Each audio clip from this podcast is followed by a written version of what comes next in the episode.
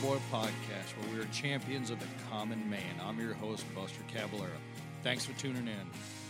We sit down with certified good old boys and discuss how they're doing life, how they're getting by, their tips, their tricks, and getting down to the how to live life right by good old boy standards.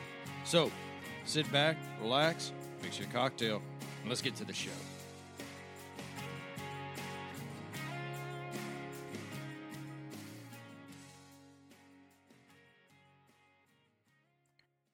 All right, everybody, welcome back. And I hope everybody had a really good New Year's Eve, New Year's Day, wonderful Christmas, good time off if you've already been back to work. Uh, hope that's going well for you. If you have your kids still and won't go back until tomorrow, like mine, well, well, Tuesday actually. Good luck with that also. Hope all that's going all right. So, don't have anybody in the studio today. So, I wanted to tell a story. And this is a story from my childhood. And I've told it a few times. Some people don't believe it. It's been true, it's happened.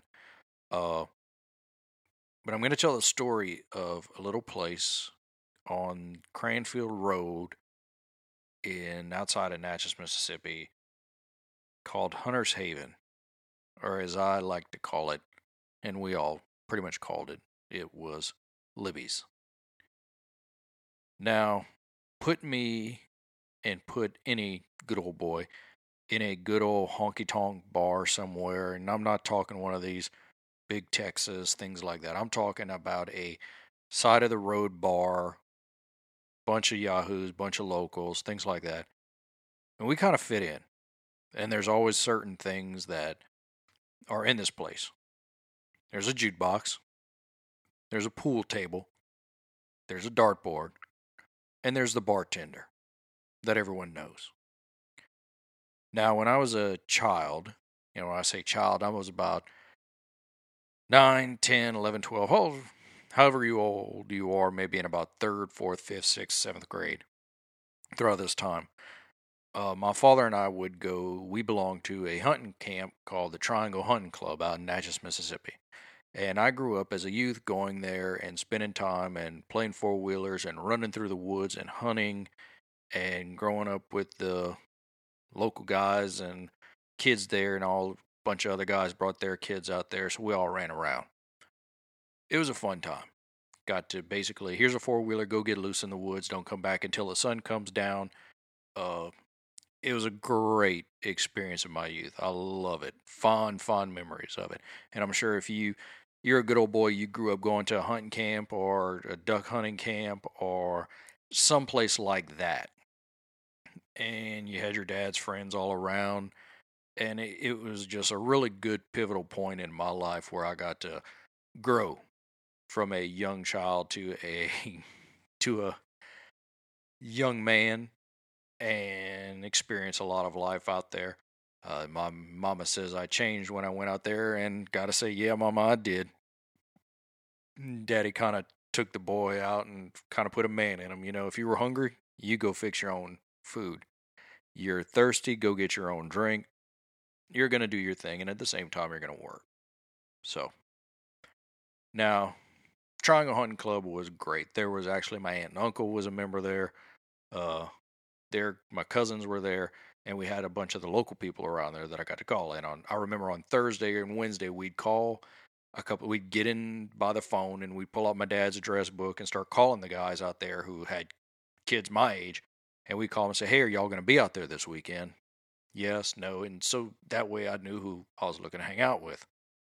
It was a really good time, fun, had a blast, had a lot of older good old boys who I guess took a liking to me or that you know taught me things in life. And I'm probably going to tell the story of Raymond uh, a little later.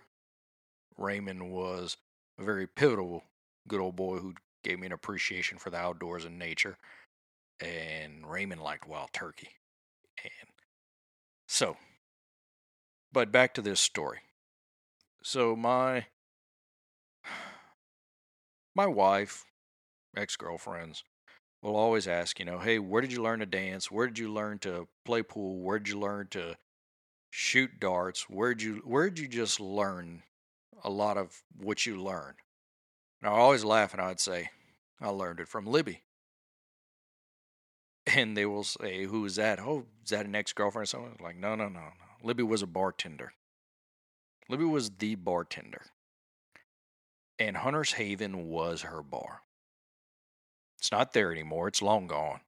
In fact, I think 10 years ago, whenever I drove by, it was, I walked in it and it was, part of it was boarded up and it was, the jukebox wasn't there. Everything was gone. The roof had caved in. It was an old cinder block building off the side of the road. But in my youth and heyday, this place was jumping. There were pool tables and dartboards and a really long bar that had these stools that were kind of cemented to the ground, but it was a it was a low bar. So you didn't have to be real tall. So if you were 10, 12 years old, you, you came up to the bar really good. And this is the thing. I got to go into this bar a lot. And the other kids who were with me at the time, they came. But it was an experience. Never drank in the bar. Didn't go getting drunk and all that stuff. Nah. It was Dr. Peppers for me. Miller Lites for the men. Mississippi margaritas where you take a little bit of salt and put it around the rim. Later on in life, I enjoy one of those every now and then. But Libby's was a very good place.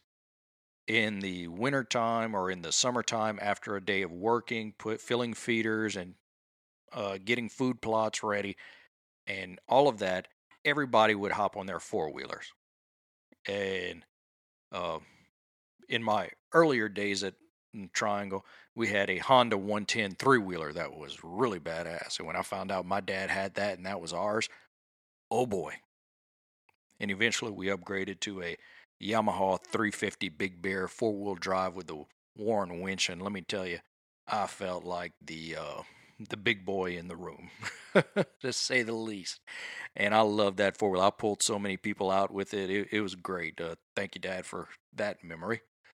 Uh, so anyway, we'd all after a day of working and everything, we'd pile up on the four wheelers. And I remember my dad would let me drive. He'd say, "Go ahead, drive us up there." And we would take this road down the hill, up the hill, back through the woods, everything, and we'd get to the main road and we have to ride drive down the main road and we'd all pull up on our four wheelers to Hunter's Haven, to Libby's bar. And we'd walk in and Libby would be so excited to see everyone. Now, Libby as a woman stood about six two, and maybe about 350 pounds. She was a bigger gal but she was the nicest and sweetest person to any of us. Any lady that had a bar that allowed the kids to come in and run around like we did, she's all right by me. I know there's probably a very slim chance my boys will ever get to experience something like this, and I'm kind of sad about it. So when I showed up, the first thing that I would do when I went into Libby's bar was I'd go give Libby a big hug and tell her hello and ask her how she's been doing and what's going on. And she would do the same for me. Then I'd get my stack of quarters, and she had a game. And it was a big mason, like a pickle jar you'd get that the big pickles came in. And at the bottom of the jar was a shot glass, and they filled it with water. And I would proceed to drop quarters into that glass and try and win free drinks. Now, if you were of the legal drinking age or appeared to be, you would get free beers. I got free Dr. Peppers. I believe I still have a credit for how many of those I did. I got really good at it. I might have to make one of those again. Now, at this time, there were other gentlemen at the club who came. Uh, some who I still get to see on occasion when I travel to Mississippi. Uh, still good friends with. See them on Facebook. Had kids that grew up with us too. And so this was just a really fun time. And for a young child to witness this, it was something amazing. Now, here's grown men drinking beer, playing pool, playing darts, pl- picking out music on the jukebox, laughing, telling jokes, telling dirty jokes, but at the same time, teaching. I'll never forget being 10 years old, 12 years old, with a pool stick in my hand, playing against three older men, playing on a team. And not with my dad, but them saying, Come on, Buster, you're going to be on our team and play. And he taught me how to play the game of pool, how to plan your shots ahead, what to look for, how to get that stick ready, how to chalk it up, how to play English. And just kind of, you weren't a kid. I've had a lot of discussion about uh, this with my friends about how kids nowadays they're they're always around. When you have a function, you or something, kids are always running in and out in and between.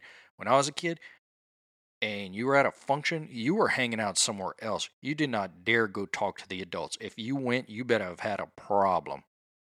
Nowadays, kids are running in and out left and right, all that. It's a little different. Uh, same thing like your parents' bedroom. I never went in my parents' bedroom. Now, my kids are in my bedroom at 6 o'clock in the morning waking me up. I don't know what's changed, but it, it has. Times have changed. That's what it is. So, but at that moment, all that was gone. I was one of the guys. I was one of the good old boys. I was playing pool, kind of learned to talk shit, kind of learned how to take a ribbing and jokes and things like that. And it gave that solidarity, I guess, of, hey man, it's okay. At no point we were ever worried about the cops running in and busting up the place or anything like that.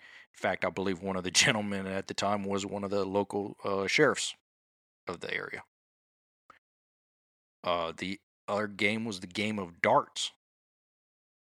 Mr. Charlie taught me how to play darts. I remember going to the Hilton bar, the Hilton Hotel and bar with my dad and saying, Hey, Charlie's playing darts down there. Let's go check it out and we went and watched Charlie play darts. He was a great dart player. Taught me how to throw darts, play darts, how to throw. In fact, I still have the throw where he taught me to lean forward on that front foot of yours, keep that other one back, and make it a nice, smooth motion. You don't have to go too far on it, just nice and smooth like that. Think as a kid, still throw some pretty good darts. And these guys and my dad and would all get together and they would teach they taught us. They taught myself, little Ronnie, Chris, all the other kids how to how to be there. One of the guys brought his daughter out there and we'd all run around together. We all grew up kind of together. Still see him on Facebook every once in a while. Run into him when I'm in Mississippi. It's fun times. I'll never forget I was in Mississippi with my dad and we were at his doctor's appointment after something and one of the girls that was there, his nurse, says, Do you remember who that is? And I'll go, Nope. He says, Well, that's so and so. Oh, Wow. I hadn't seen them probably in 25 years. But anyway, back to Libby's bar. So at this time, you know, the kids are being respectful, staying out of the business, but still having fun being able to play all the games. We played pool, we played darts, we sat at the bar, we talked. They asked us stuff. We talked to them. We asked them stuff. There's always somebody intriguing in there. Somebody who had a weird story. I remember evaluating some uh, wild turkey decanters one time and sitting with them and asking, you know, how do you value a wild turkey decanter? Raymond was the expert on that. We'll talk about Raymond in another episode it was a growing experience. And one of the things I will always remember about this place is the jukebox. Now, late 90s, well, early 90s, late 80s was the most blissful time for country music. And this jukebox had every single one of those hits on there. Doug Stone, Bubba Shot the Jukebox. I mean, Travis Tritt, Randy Travis, before getting DWIs in a church parking lot, being naked in a Camaro. That's awesome story. Uh, I mean, they had Hank, they had Willie Waylon, they had all these great hits that just shaped it. And one of the things I will never forget is listening to this music and Libby teaching me to dance. Or if some of the other ladies were in the bar, grabbing this young man and teaching him how to two step and twirl and dance and which songs you go fast to and which songs you go slow to and all that. For a young man my age, that may not seem like much, but it was eye opening to me. It was great. It was such a fun time for me growing up. I'm kind of a little disappointed that my boys will probably never get to experience something like that. I know. What nowadays, yeah, you want your 10 year old kid to experience a barroom? Well, if my kid got the chance to experience this barroom the way I did, let me tell you, I think it'd do him some good. Think it did me a lot of good. Nowadays, though, I don't see any too many bar rooms that you'd be able to bring them into. so you can't even be 21 to get in some places. World is changing. Eh, it's a little different nowadays, so anyway. I from my knowledge of what happened, Libby passed away a very long time ago. The place fell into disrepair and no telling. I did pull it up on, of course, Google Maps, and I did get a nice aerial footage of it. No pile of bricks anywhere. But it looks like somebody either got it and made it a home or something like that. And I hope somebody did because there was a lot of good memories there and hope they're making a lot of good memories too. I don't think there was ever a bar fight or a crazy discussion or anything like that, but it was a local watering hole. I enjoyed it. Going up there, so much fun. Learning to dance, learning to play pool, learning to shoot darts, but at the same time, learning how to talk to men and ladies, how to be respectful, learning when to get into a conversation and when not to get into a conversation.